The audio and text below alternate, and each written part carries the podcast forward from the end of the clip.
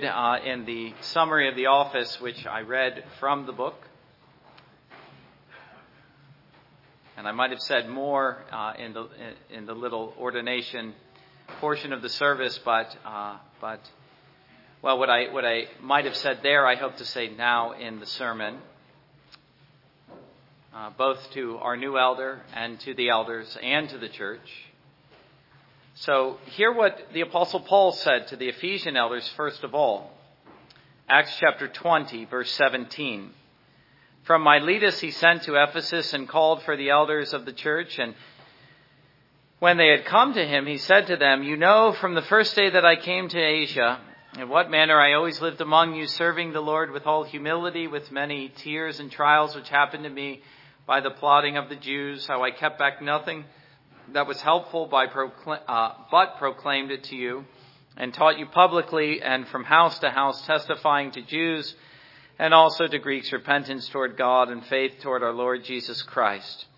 And see, now I go bound in the Spirit to Jerusalem, not knowing the things which uh, that will happen to me there, except that the Holy Spirit testifies in every city, saying, that chains and tribulations await me, but none of these things move me, nor do I count my life dear to myself, so that I may finish my race with joy in the ministry which I received from the Lord Jesus to testify to the gospel of the grace of God. And indeed, now I know that you all among whom I have gone preaching the kingdom of God will see my face no more. Therefore I testify to you this day that I am innocent of the blood of all men.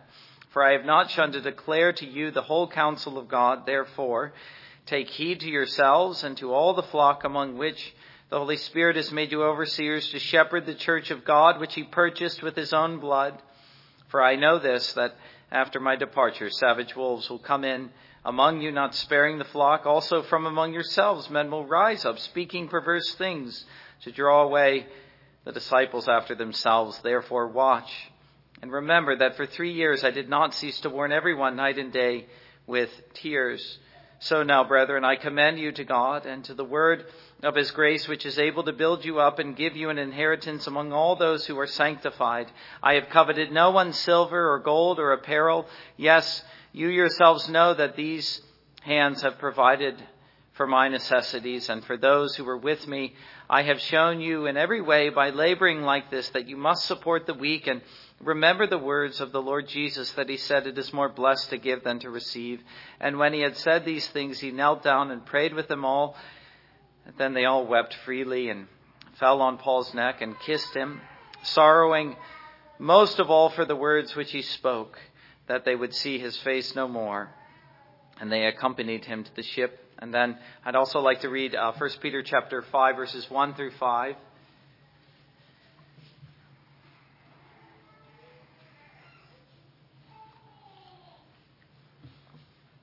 and hear God's word once more. The elders who are among you I exhort, I, am a fellow elder and a witness of the sufferings of Christ and also a partaker of the glory that will be revealed, shepherd the flock of God which is among you, serving as overseers, not by compulsion, but willingly, not for dishonest gain, but eagerly, not uh, nor, nor as being lords over those entrusted to you, but being examples to the flock. And when the chief shepherd appears, you will receive the crown of glory that does not fade away.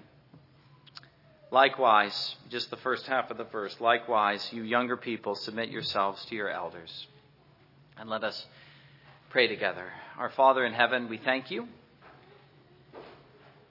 We thank you that uh, this is a subject which finds agreement in both Testaments, Old and New. We find your concern for your people through the elders. We find your admonition to the elders and we even find your concern for the elders. Lord, we ask you that you would uh, open up this subject to us in a fresh way, both elder and church, uh, for, uh, for the morning service and for the days to come. And we ask it in Jesus' name. Amen.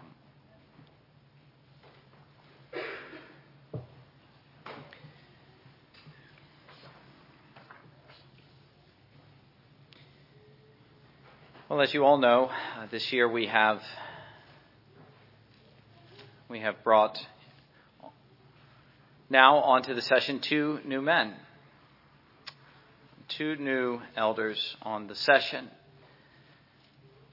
And we thank God for that because uh, we also lost uh, in the last year or so two elders, and so the need was very great. But seeing that God in His wisdom has both taken and given two elders to His church, it seems wise to me, and I hope you will agree, uh, to consider the subject afresh.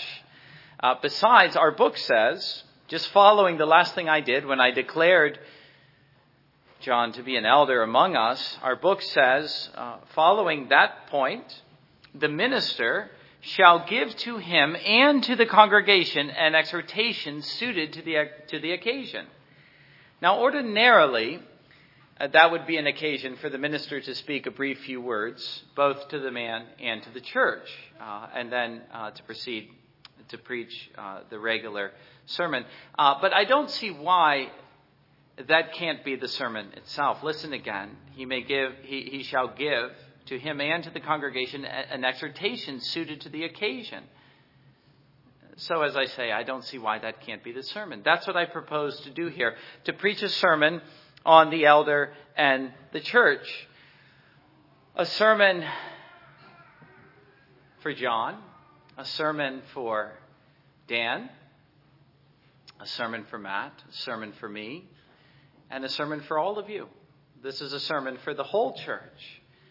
And it is a subject which I hope we've already seen in the three passages we've considered that Scripture has a great deal to say. Indeed, this evening uh, we will find again one of the passages that I read from the summary of the, the duties of the office uh, in, in, in the evening text, Acts chapter 14. They appointed elders uh, wherever they were.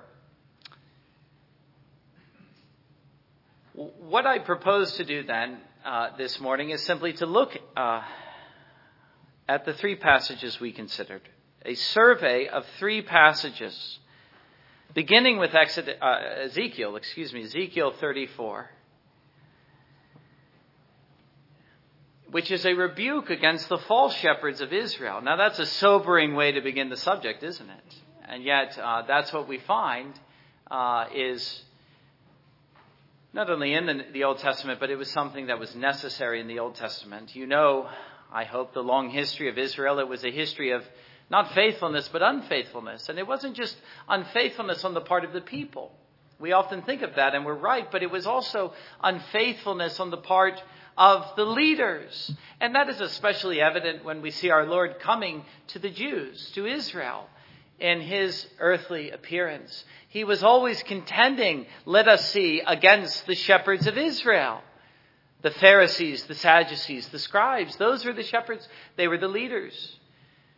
And we find again and again that our Lord didn't have uh, a happy reception, but that he was always contending against them. But this was nothing new. This is something that the Lord was doing already through the prophet Ezekiel and others.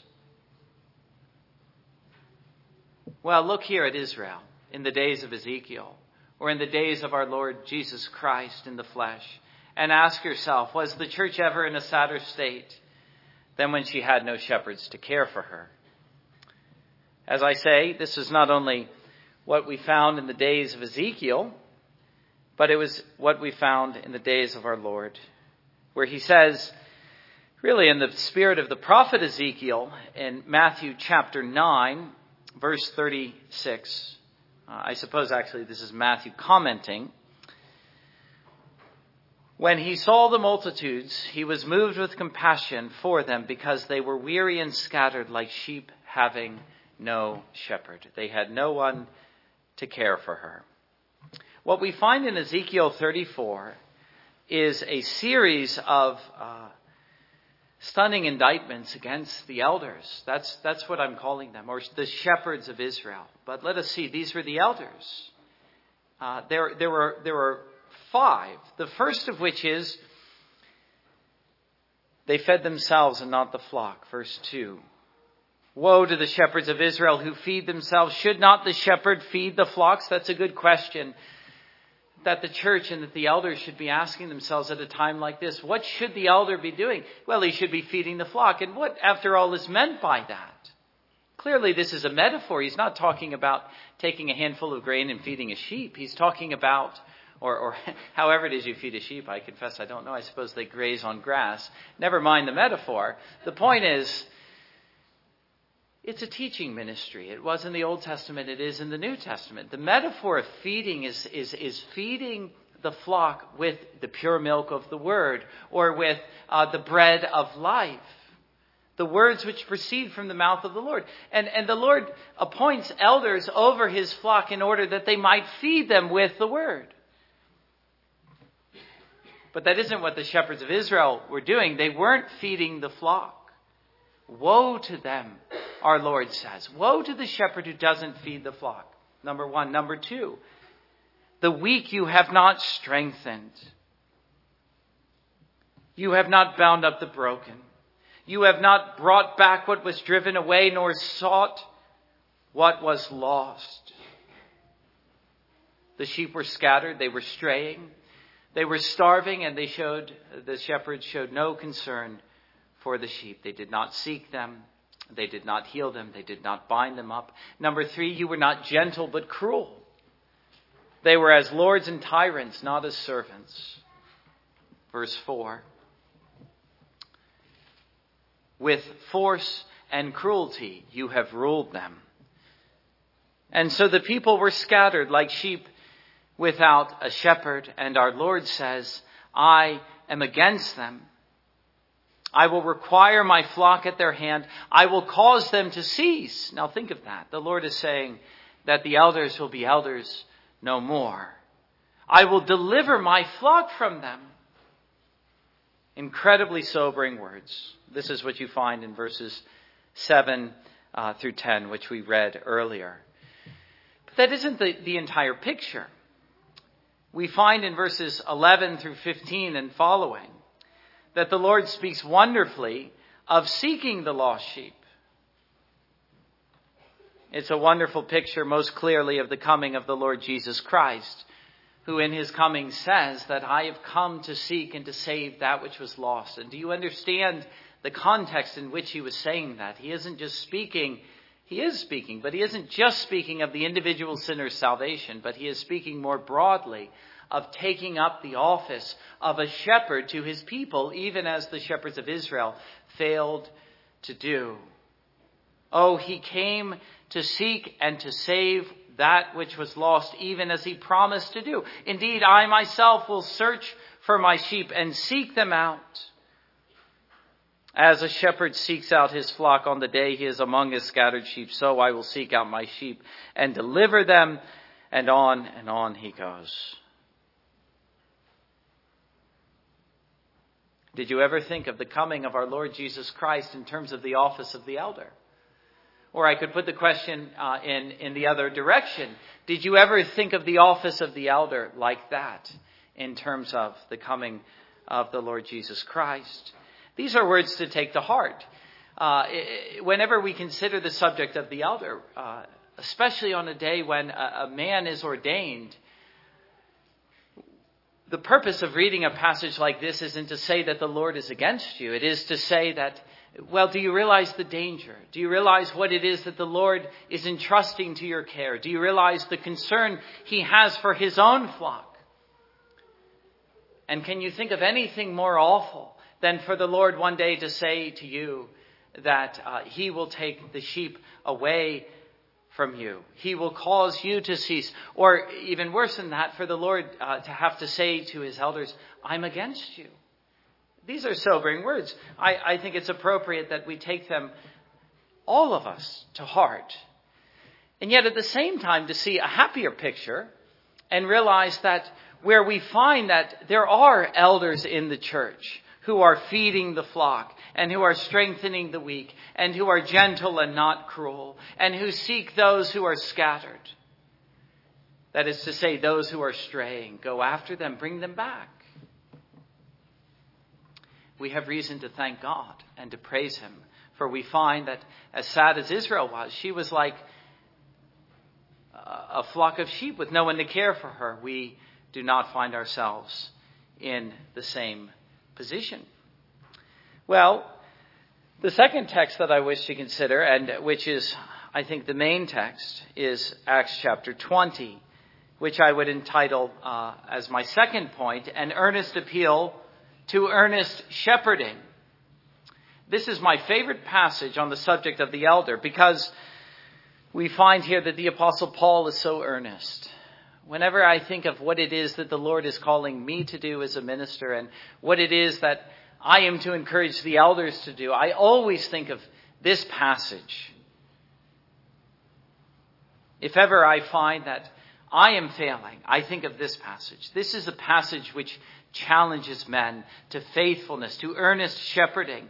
Uh, we could call this a little sermon to the elders, which is to me quite moving he speaks of four things in verses 17 through 27. He speaks of the manner of life he lived. You know from the first day that I came to Asia in what manner I always lived among you, serving the Lord with all humility, with many tears and trials which happened to me by the plotting of the Jews. He speaks of humility. He speaks of tears. He speaks of trials.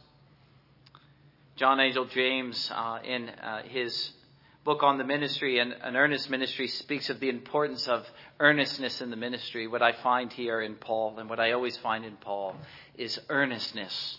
And what I find him calling elders to is earnestness.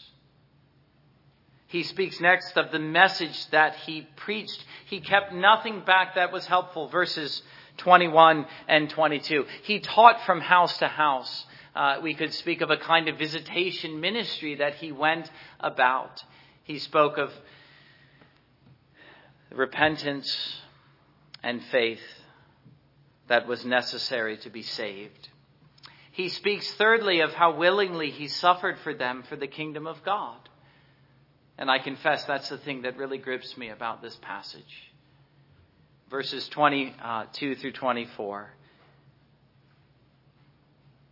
Well, I'll just read uh, the end of verse 23 through 24. He says, Tribulations await me, but none of these things move me, nor do I count my life dear to myself so that I may finish my race and the ministry which I received from the Lord Jesus to testify to the gospel of the grace of God. Here was a man who was called to suffer and yet who was willing to suffer. A man who could say to the elders, and may the elders and myself be able to say to you always, I count my life as nothing for the sake of serving Jesus Christ. May it never be said of the elders of this church that we are afraid to, el- to elder or shepherd this church for fear of our lives. That is the calling of the elder. And that is what the apostle Paul embodied. A willingness to suffer, even to die, for the sake of the church.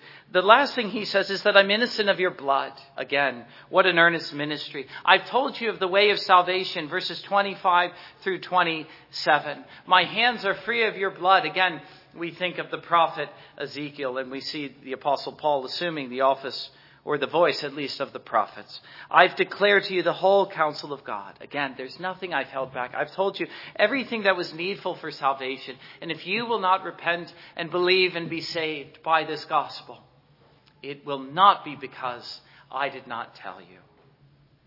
Now, that is Paul uh, describing his own ministry to them. And it is upon that basis that he then exhorts them. Therefore, verse 28, to the kind of ministry that they are to have to others. Verses 28 through 31. When you see his little sermon like this, it becomes clear, for one thing, that his manner of life and his message was to become a model for the elders in Ephesus. As I imitate Christ, imitate me. All the things that I said about myself, you ought to be able to say about yourselves as you minister to others. Show the same eagerness and willingness to do all that is necessary to live a life which is free from blame. Be able to say to the flock, You know the kind of life that I lived. Be willing to keep back nothing which is helpful, to suffer all for Christ, to be sure that none under your charge will be able to say on that great day, You never told me, you never warned me.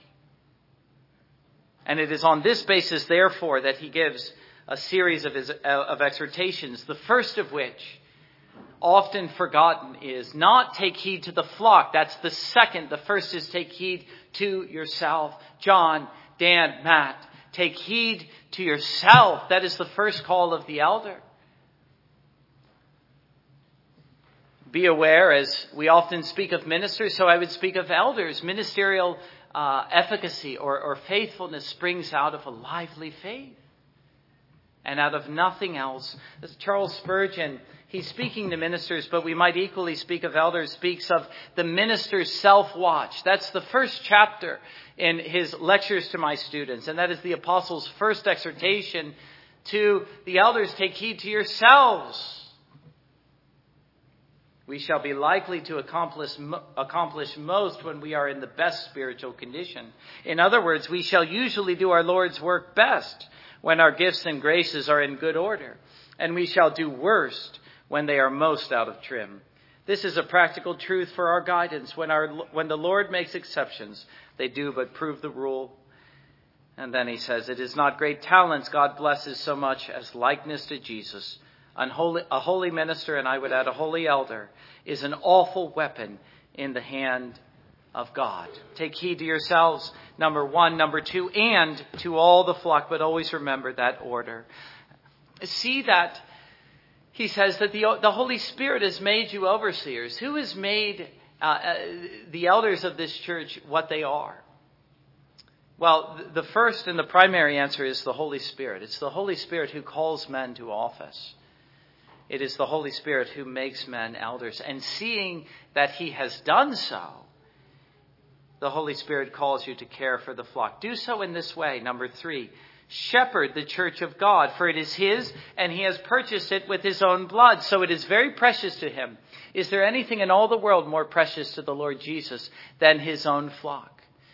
And why was it that he called you men to shepherd for his flock if it was not to express, uh, to, if it was not to express his care for them? Always remember that he purchased the church with his own blood. Well, I thought I might read something from the book, but I think better uh, to keep going. Know this, he says savage wolves will come in from without and spring up from within. They will not spare the flock. And so realize, the apostle says, that the days in which we are living are desperately evil. And the church will not be spared from its evils. This was true in the days of the apostle. This is true in the days of our of ourselves. The apostle Paul is saying that evils from without will seek to gain an entrance into the church. He also says that evils will spring up from within and people will be, will be seduced and they will be led astray. Therefore, watch out for this, the apostle says. Be on your guard and remember Remember how Paul himself did not cease to warn them, even with tears.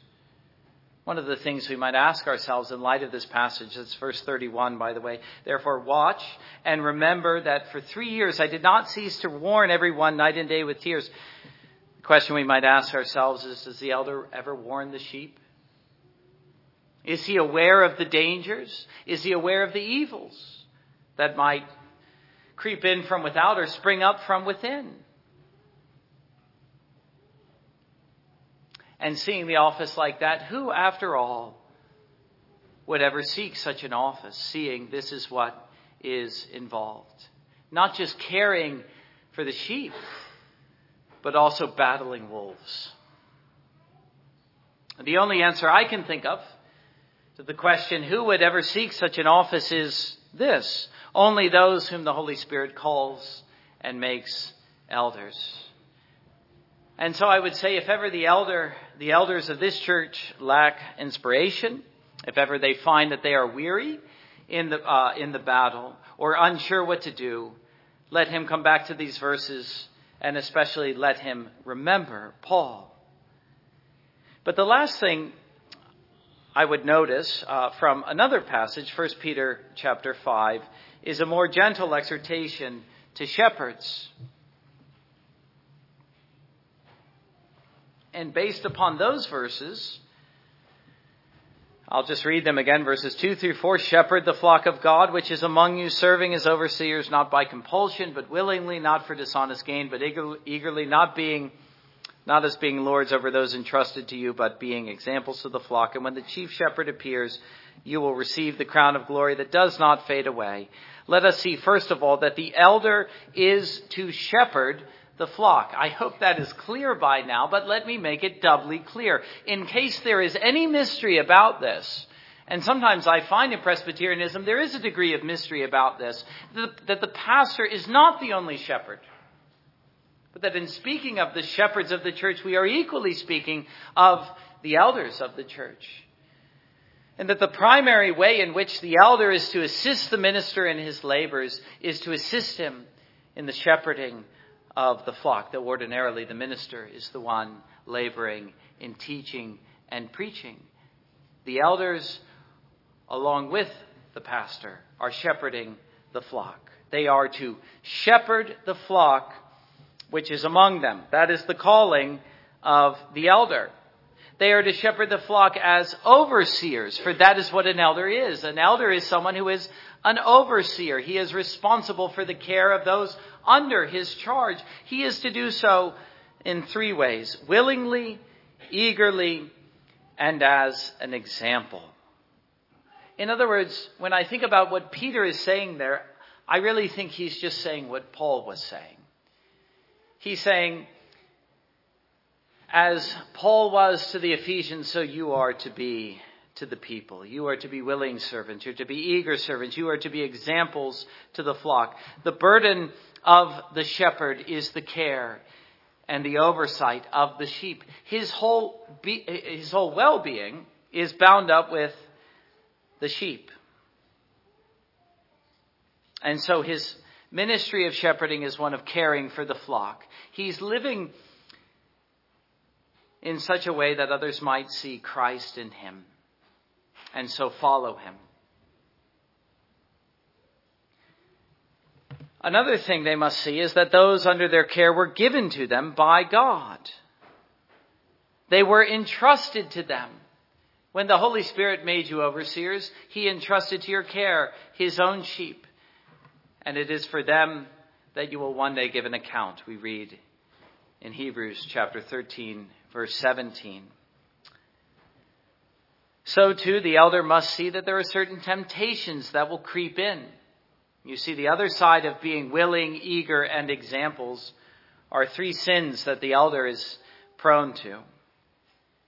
He says, shepherd the flock, serving as overseers, not by compulsion, but willingly, not for dishonest gain, but eagerly, not as being lords over those entrusted to you, but by being examples to the flock. In each of these three positive things, there is a negative counterpart. There is a temptation that the elder will face, and as sinners will at times succumb to. He will be tempted uh, to use his office for personal gain. He will be tempted at times to begrudge his office and all the duties of the office. Oh, I'm not willing, not today. He will at times be a kind of Lord and a tyrant. He won't be as gentle as he should be. Well, to, uh, against that, the Apostle Peter says, listen, the elder, above all, is to be the servant of all. That doesn't mean that the elder has no authority. It means that his authority must be clothed in humility, even as the Lord Jesus was when he came down from heaven to us. And so he speaks to elders when he says this in Mark chapter 10, verse 42, speaking to his disciples. You know that those who are considered rulers over the Gentiles lord it over them, and their great ones exercise authority over them. Yet it shall not be so among you, but whoever desires to become great among you shall be your servant, and whoever of you desires to be first shall be slave of all. For even the Son of Man did not come to be served, but to serve and to give his life a ransom for many. Another thing he must realize in light of this passage is that as God has made him an overseer of the church, so he stands not above but beside his fellow elders. No one man rules the church. Not myself, not, uh, not a single uh, man on the session, but the elders are to rule together. Do you notice Peter is speaking of himself as a fellow elder along with the elders uh, to whom he was writing there. And that as the elders carry out their task, they are to do so alongside their fellow elders. But the greatest thought is expressed in verse 4 And when the chief shepherd appears, you will receive the crown of glory that does not fade away. Here is encouragement to faithful elders in their work. But let us see in speaking of the chief shepherd, not Peter, but Jesus, he's really saying two things. One is that the elders themselves are really under shepherds of Jesus, and that he is the shepherd of shepherds. Let me say that again. Jesus Christ is the shepherd of shepherds. What am I saying? I'm saying that the elders are sheep too. And don't ever forget it. I always say this. Uh, I say it of myself, so I'll say it of the elders. The elders are Christians too. They're Christians first and foremost. They need a Savior. They need a shepherd, and that shepherd is Jesus Christ. They stand as elders not beside Jesus Christ, but beneath him, as subject to his care and his lordship. The elders are sheep too.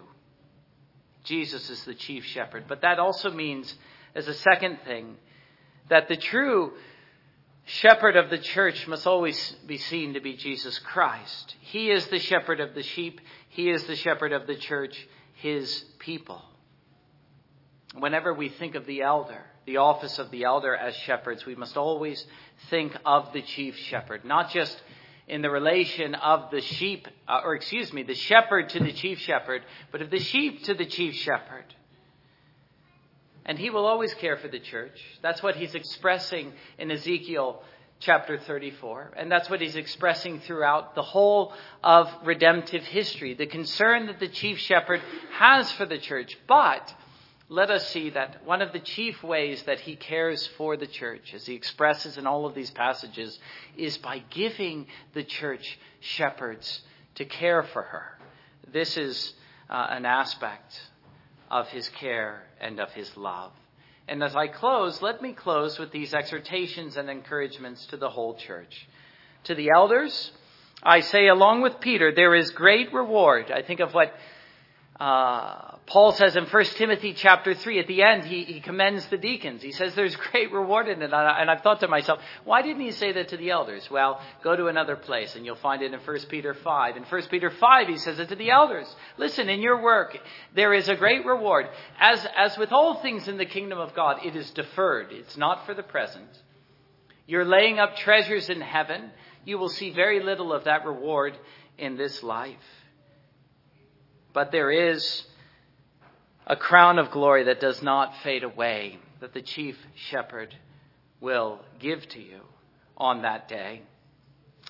But to the church, I say, along with Peter, simply, well, and in so many other places as well, that the church is to offer submission to its elders.